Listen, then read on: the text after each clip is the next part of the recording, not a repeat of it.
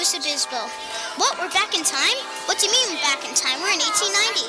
Hey, want some pozole? What's pozole? Oh, it's a soup made with meat, corn, and beans. Mmm, um, nom, nom, that was good. So tell me, Bananas, when was your mission founded? Oh, our mission was founded in September 1st. Our missionary head was Fray Serra. Our mission is known for its fine quality of silk.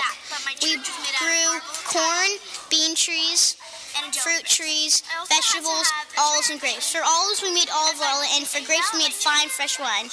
We raised sheep, mules, and horses.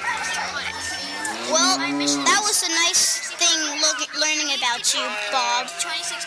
Okay, well, see you next time. Well, you, I'll come back later in an episode. Okay, well, then I think it's time to go. Okay, bye.